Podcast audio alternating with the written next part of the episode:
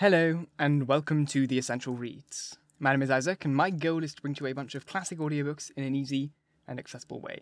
If you want to support the show, you can go to the store down below, you can subscribe, or you can even join the channel, which would be fantastic. Let's dive in with Huckleberry Finn by Mark Twain.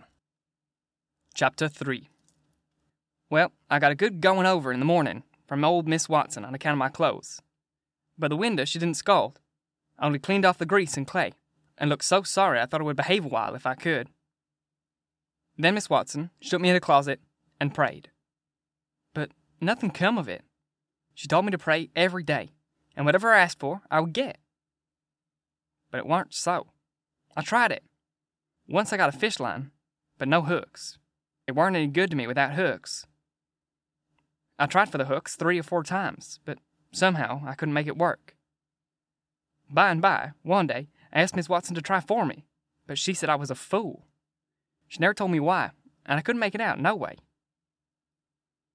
I sat down, one time, back in the woods, and had a long think about it.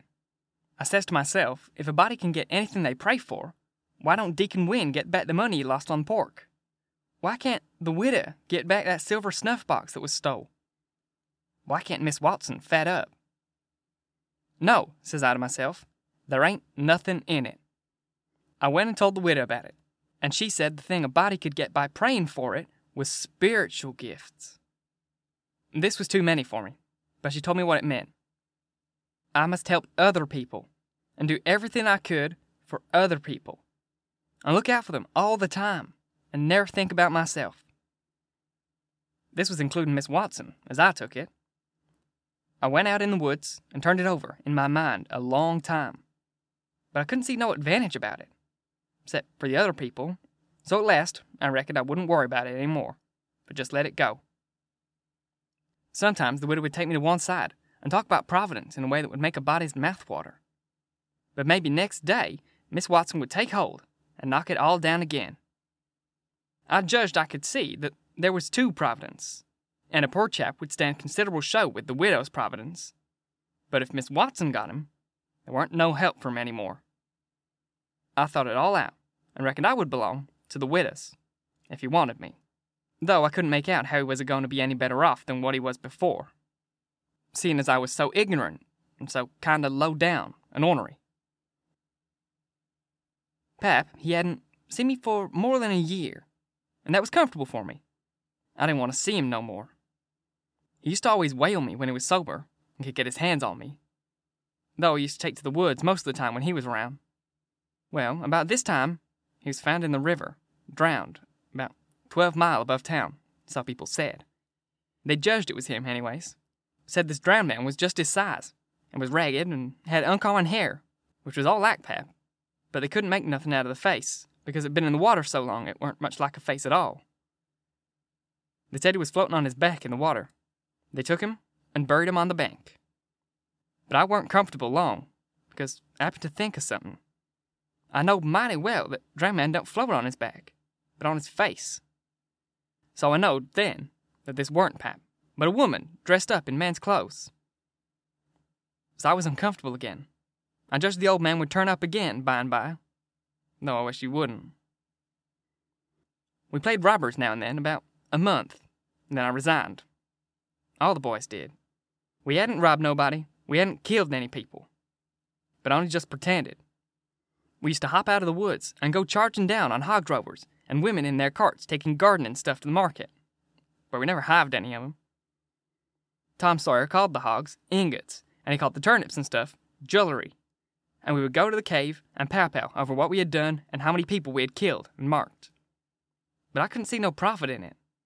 One time, Tom sent a boy to run town with a blazing stick, which he called a slogan, which was the sign for the gang to get together, and then he said that he got secret news by his spies that next day a whole parcel of Spanish merchants and rich Arabs was going to camp in Cave Hollow with 200 elephants and 600 camels and over 1,000 sumpter mules, all loaded down with diamonds, and they didn't have only a guard of 400 soldiers, and so we would lay an ambuscade, as he called it, and kill the lot and scoop the things.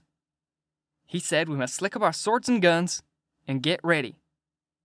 He never could go after even a turnip cart, but he must have swords and guns or scour it up for it, though there was only lath and broomsticks, and you might scour at 'em till you rotted, and then they weren't worth a mouthful of ashes more than what they was before. I didn't believe we could lick such a crowd of Spaniards and Arabs, but I wanted to see camels and elephants, so I was on hand next day, Saturday, in the ambuscade, and we got the word, we rushed out of the woods and down the hill. But there weren't no Spaniards and Arabs, and there weren't no camels, nor no elephants. It weren't anything but a Sunday school picnic, only a primer class at that. We busted up and chased the children up the hollows, but we never got anything more than donuts and jam, though Ben Rogers got a rag doll, and Joe Hopper a hymn book and a tract. And then the teacher charged in and made us drop everything and cut. I didn't see no diamonds, so I told Tom Sawyer so. He said there was a load of them there, anyway. And he said there was Arabs there, too, and elephants and things. I said, why couldn't we see him then? He said if I weren't so ignorant, but I read a book called Don Quixote, I would know without asking. He said it was all done by enchantment. He said there was hundreds of soldiers there, and elephants, and treasure, and so on. But we had enemies, which he called magicians, and they'd turned the whole thing into an infant Sunday school just out of spite. I said, all right, then the thing for us to do was to go for the magicians. Tom Sawyer said I was a numbskull. Why, says he, a magician could call up a lot of genies, and they would hash you up like nothing before you could say Jack Robinson.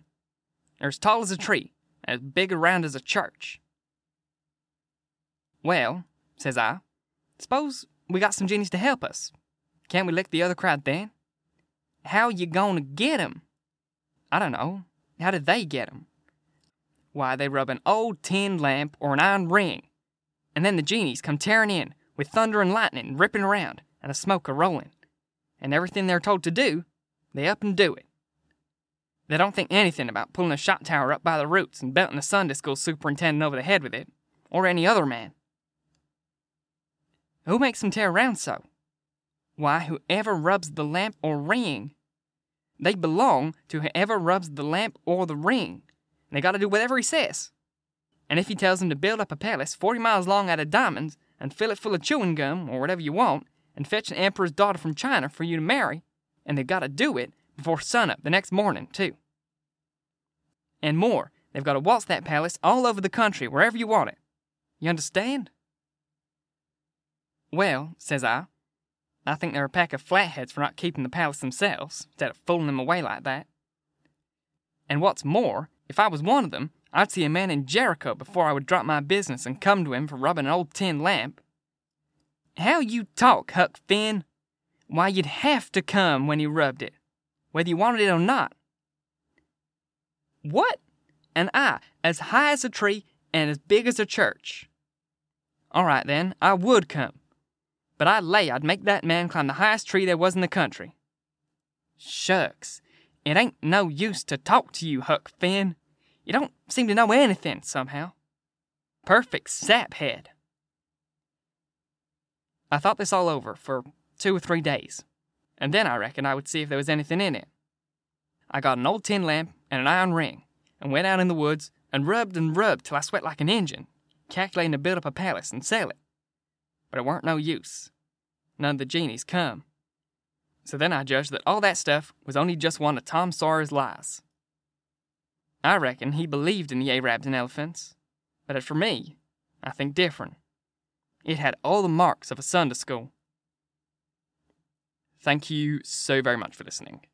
If you enjoyed, please like, comment, share, all that jazz. And if you really enjoyed, do subscribe, because there's more to come.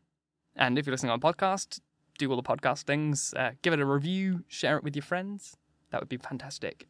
And if you really want to support me, you can join both the channel here on YouTube, or you can join the podcast by clicking the links in the description box. Once again, thank you very, very much for listening. And until next time, bye-bye.